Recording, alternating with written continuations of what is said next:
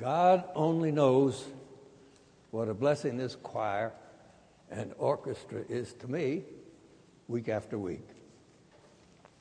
Thank you. I've been preaching for almost 70 years now, thousands of sermons, but never once I realized this past spring had I preached on the most well known passage of Scripture. To make amends before I leave for a better land, I invite you to consider with me this morning John 3 16. For God so loved the world that he gave his one and only Son, that whoever believes in him would not perish, but have eternal life. So I invite you to consider with me God's love life and mine. First of all, the object of God's love. Note that he didn't say, God so loved Israel. That's what his disciples expected. Nor did he say, God so loved Columbia or God so loved the United States as his church behaves like. God loved the world. But he only began his redemption plan with Jesus. He planned to finish the redemption of lost humanity by loving that world through you and me. How's the church been doing in uh, reaching the world for Jesus? Well, 2,000 years and counting. Consider two out of three people on planet Earth have never yet heard the good news. That's worse. Half of that number, one out of three, can't hear it because they live in an ethnic group where there are no Christians. If someone doesn't go in from the outside, they can't hear the gospel. Yet, our God loved the whole world of perishing people. Traditionally, the term missions referred to leaving home church and country, and like the Apostle Paul, going to evangelize a people group other than one's own, primarily in foreign lands. Then mission has come to mean any kind of reaching out beyond the doors of one's own church. And for many today, mission means purpose. All the functions of the local congregation are its mission. But just for this morning, I invite you to join me in using the term traditionally as what used to be called foreign missions. What's my reason for that? Oh, God loves the whole world. And what is the church doing about that mission today? Praise God for the recent surge of missionary activity, sending missionaries out from other parts of the world. For example, Korea, southern India send out tens of thousands of cross cultural missionaries. And consider Nagaland. It's a tribe in northeast India with one million believers, Baptists yet. They are sending out 10,000 missionaries to other countries that don't have Christians. If that were the United States in sending out, instead of sending out the 43,000 long term missionaries from American churches, we'd be sending out 990,000. We get the job done pretty quick. To be sure, in recent years, American churches have sent millions of missionaries, short termers, that is, and that's good. But to reach those who haven't heard, who can't hear because they're out of reach of present gospel witness, Short termers can't do it. What is needed are incarnational missionaries who stay among the people long enough to learn their language, understand their culture, and to live out the life of Jesus so people can see it and be drawn to him. Let's leave the world scene for a moment and bring it home. How many are we at First Baptist Church sending? I've had quite a time for a couple of years finding out. But thank God for the five of our members who are out there as foreign missionaries representing us. But let's never forget that the object of God's love is the whole world, not just Columbia. Now, Columbia is our first responsibility, of course, and I am very proud to be a member of First Baptist Church with its incredible variety of outreach to our community. But we don't want to forget God loves the world. And what is the goal of God's love? That people not perish, but have everlasting life. In recent years, many missions minded churches in America seem to have changed the mission's objective. We must so love people, the world, that people would not suffer so much, have a healthy and happy life. We'll alleviate human suffering, saving people for their time here on earth, that it not be miserable. The New View says we've had enough of the old fashioned missionary focus on saving souls. We must change the paradigm to saving minds and bodies and societies. But I'm mystified by the accusation that traditional uh, missions was only saving souls. In my boyhood, my aunt and her two children came to live with us. Uh, house was pretty crowded and uh, especially for me because the son was my age, and I had to move over. And I, I knew why they had come. I'd heard why they came to our house, but I didn't really understand it till later.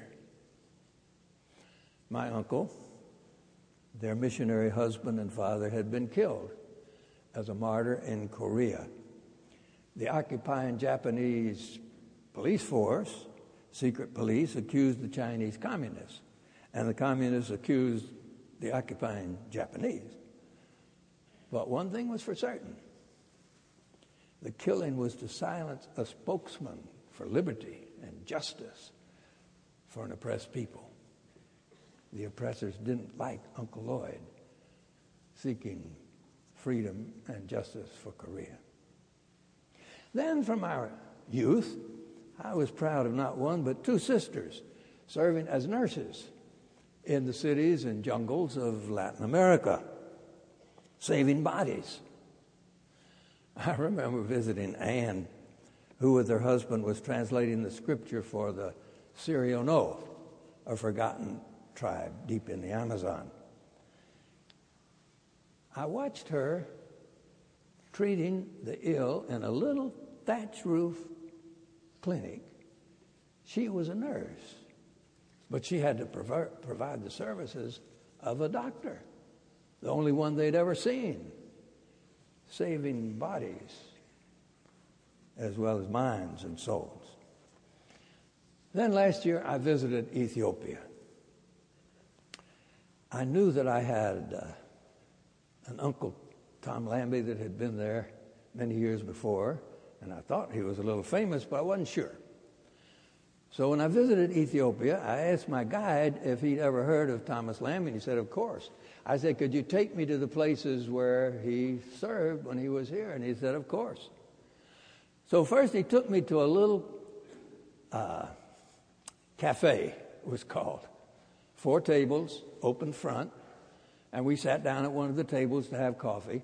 And then I looked over on the wall, and there was a large photographic portrait of the emperor, Haile Selassie, standing by the stretcher of a wounded soldier, and there beside him, Emperor Haile Selassie's personal physician, the young Dr. Thomas Lambie. Then they showed me across the street, and here was a hospital complex larger than any we have in Columbia, now operated by the government, and they told me that Dr. Lambie founded that. And he added not just that one, but hospitals all over Ethiopia. But he wasn't just into saving bodies, he was into saving minds. So he took me around behind the cafe to a very prestigious girls' school. Oh, the director was so excited to see me, to meet the nephew of the founder of this, the first educational institution in Ethiopia open to women.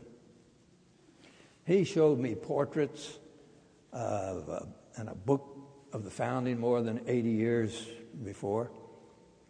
Then he changed the subject.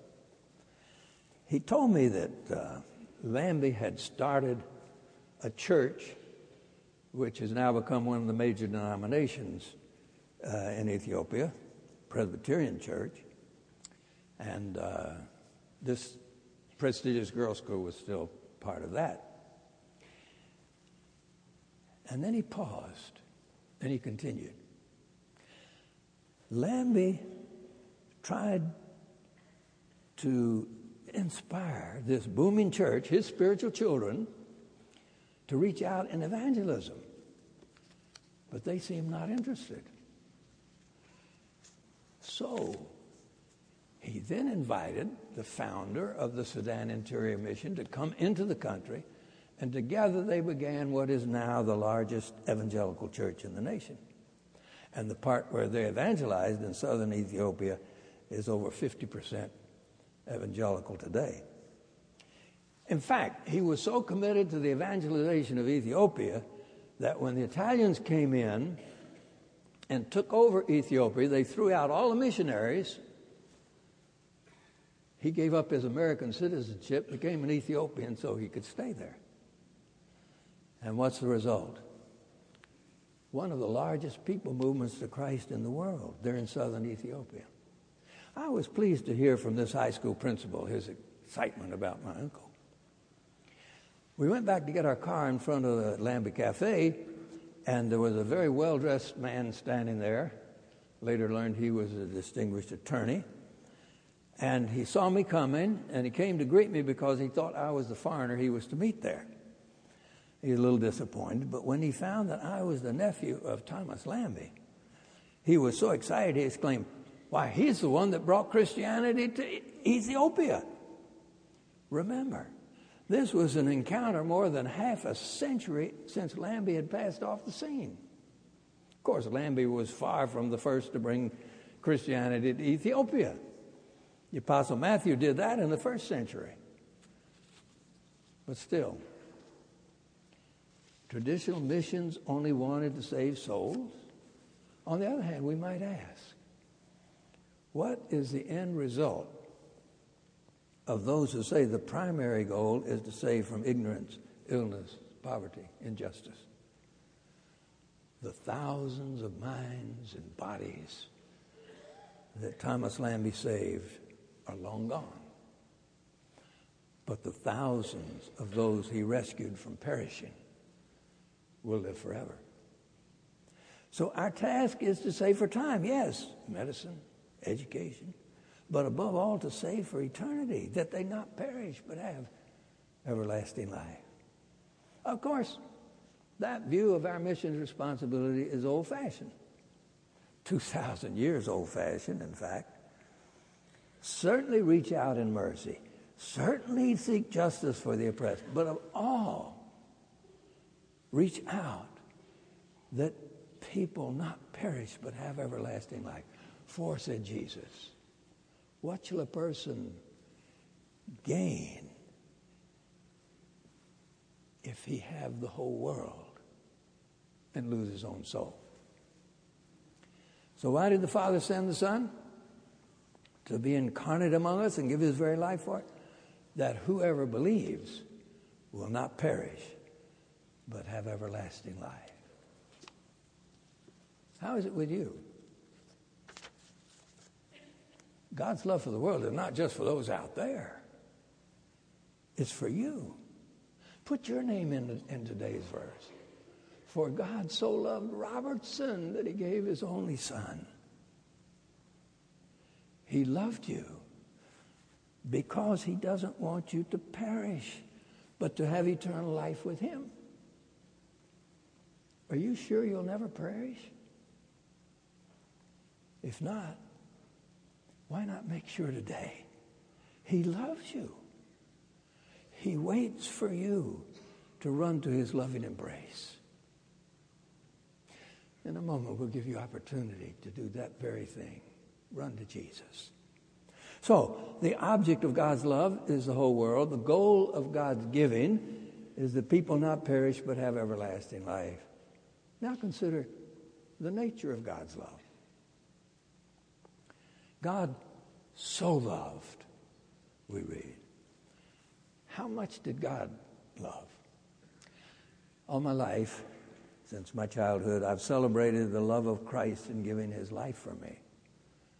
But how well I remember the day the love of the Father snapped into focus for me. I was sitting at my desk when the phone rang. It was my daughter in law, Susan. And her message was urgent Dad, Bob has been in a terrible accident. Please pray. So I bowed my head at the desk and began to pray fervently. Ten minutes later, phone rang again. Dad, Bob is with Jesus. No, it can't be. My beloved son, 36 years old, a promising life cut off so early. And lovely, beautiful Susan left alone. I thought how gladly I would have given, taken his place. But that triggered in me the contemplation of the Father's love. I had two sons left, but he gave his only one. I wouldn't give my son for anyone, friend or foe. But he gave his son for a world of rebels. I began to understand just a bit a father's love. God so loved. And that overflowed into a prayer I wrote some years ago. Let me share it with you. Father, what was your Gethsemane? And when and where did you decide against all heart and reason to abandon your beloved one? And that for me, oh, worthless substitute. Like the piercings of a sword, we hear the cry, My God, my God, why have you forsaken me? What love, we say. And yet, and yet, was not the Savior's piteous lament a mere echo of that broken-hearted cry, reverberating down the endless corridors of heaven? My son, my son, my beloved son, why have I forsaken you? No greater human love, Christ taught, than when one gives his life. But Father's love explodes beyond the reach of highest, deepest, and most untamed flight of human thought. God gave not life, but Son, His only Son, for me. Indeed, love is proved by the sacrifice it makes. There may be genuine love without sacrifice, but it's unproved, untested. Yet the Father gives us an example to follow. Our text is not just a report on God's loving and giving, but it's the model for me, for my love. John 3:16 for God so loved the world that he gave his only son was one of Jesus' earliest words. But don't forget one of his final words to us. As the Father sent me, so I send you. And then to reinforce this astonishing teaching, the Apostle John makes it even stronger. As he is, so are we in this world. So, if my objective in life is not the eternal salvation of the whole world, what's wrong? If I'm not assigned by a loving Father to the front lines, to go myself, to reach some of the two billion who've never heard the good news, am I not called to help motivate and mobilize those whom God would call and send? Doesn't God want First Baptist Church to major as a sending base? It's my challenge today. Some years ago, I was invited to speak at a church, distant state, for the Missions Emphasis Week. I'd never seen a church like this. There were so many missionaries present. They were on furlough or the year's uh, home leave. So I asked the pastor how many missionaries the church sent out, funded. 170 was his reply. So then I asked, how many of that 170 are your own sons and daughters from this church? Oh, he said, all of them. Uh, in a church with 1,700 members, a tithe, 10% serving at the ends of the earth. Can you imagine? And I've been in a number of churches. The tithe.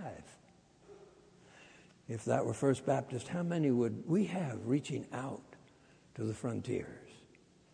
So send I you, said Jesus.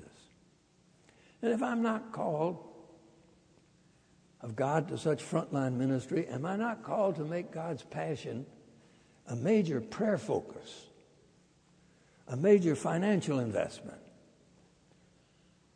If that is not my lifestyle, style, is it not because of a love deficit? In preparing this message, I came under conviction. Though I pray daily for missionaries, I know dozens each week, I realized I didn't know the name of even one First Baptist Church missionary, let alone pray for them. So I called Dennis back uh, to get a list so I could join forces with our missionaries. Uh, you can do the same, just call Dennis.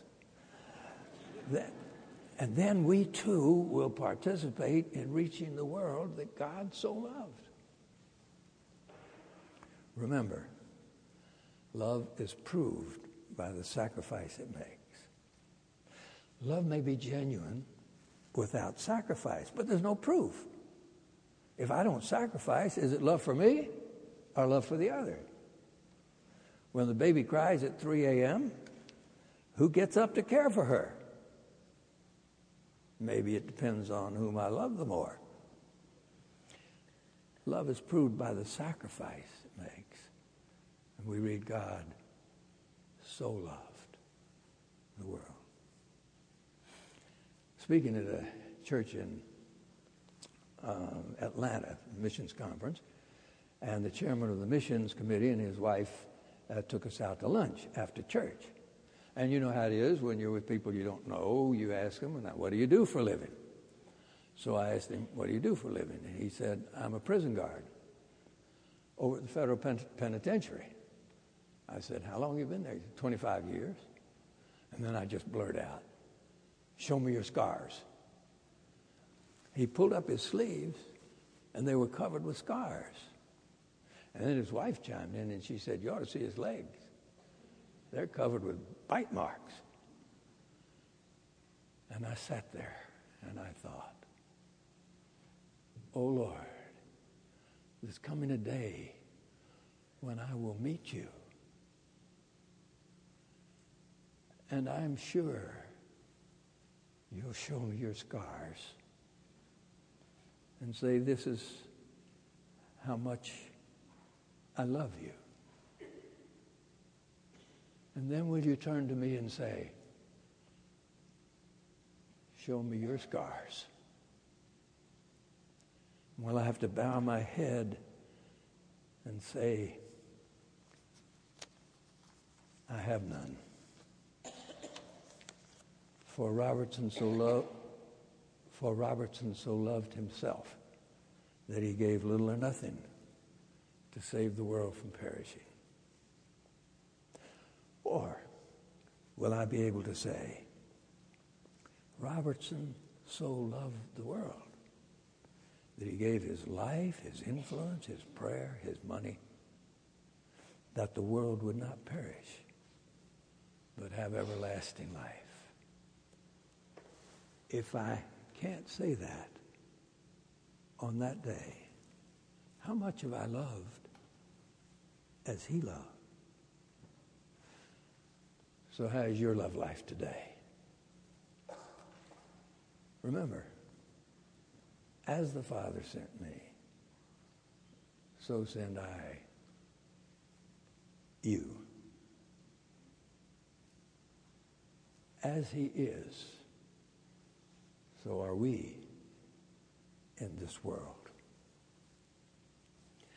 I want us to have a few moments of silent reflection, prayer before the Lord. And if He's spoken to you anything about your love life and what He wants you to do about it, will you talk to Him about it? Tell Him that you're so grateful for this so great love for you and what you want to do about it as reliving His life in this world, as being sent as He was sent. So let's have just a moment of quiet before the Lord. Talk to Him about anything that He's been talking to you about.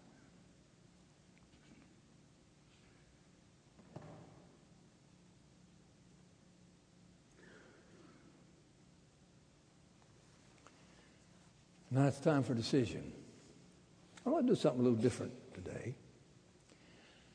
If you're here and you're not sure what God has called you to do with the rest of your life, and maybe you've been saying it right along, or maybe you began to say it this morning Lord, I'm not sure what you want, but if we, you want me to be your missionary to the ends of the earth,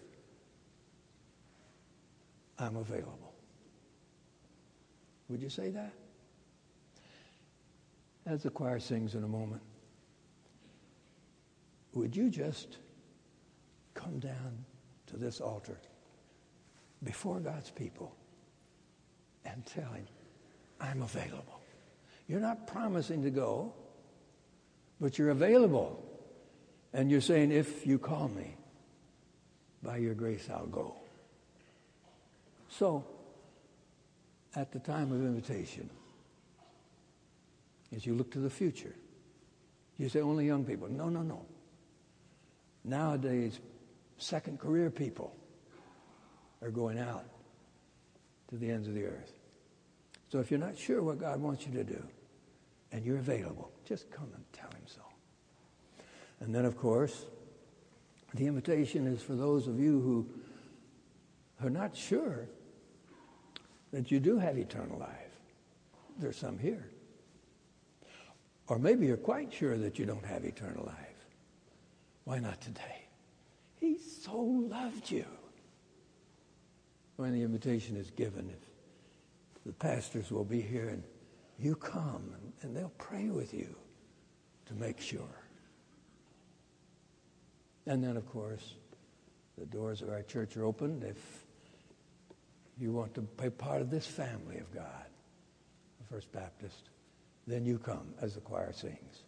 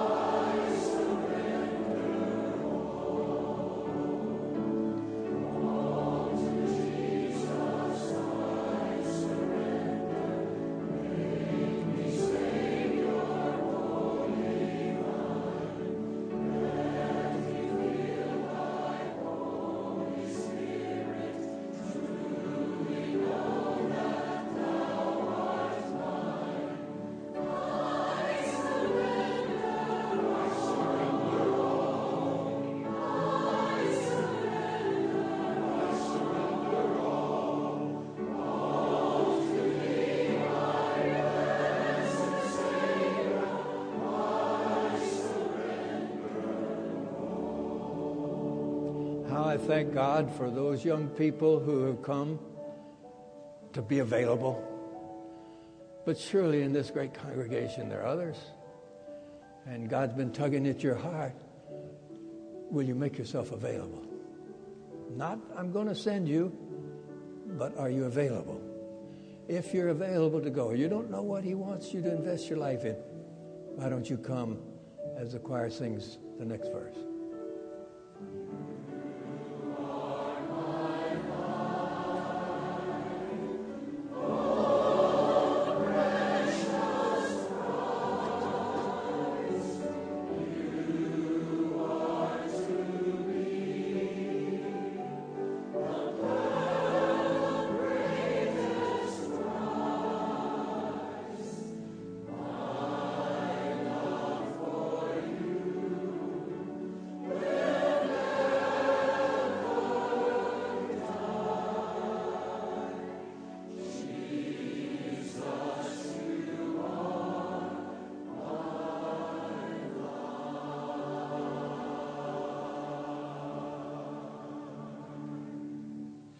I'll just remain standing for a moment. Dr. McQuilkin, thank you so much for uh, challenging our hearts this morning. And just a couple of reminders. We start with the Celebration of Liberty tickets today. Those will be available back uh, in Ellis Hall through the Washington Street lobby. Uh, it will be on July the 1st at 4 and 7.30, the 25th a- anniversary of the Celebration of Liberty. But if you'd like to get your tickets, they'll start today. And of course, tickets are free, but you have to have a ticket because of uh, the need for space, and, and that's the way we get in. Secondly, our music arts camp, we already have a great group signed up. It's June the 11th through the 15th. You can go to the website or you can call the music office for any information for this for our children, and that's Music Arts Camp June 11th through 15th. Now, tonight at 6 o'clock in Ellis Hall, we're going to have uh, orchestra night, our family picnic. We'll have hot dogs, hamburgers, and uh, ladies and gentlemen, whoever like to make desserts, it's dessert contest tonight. And the winners for the dessert contest are going to win gift certificates to the Blue Marlin.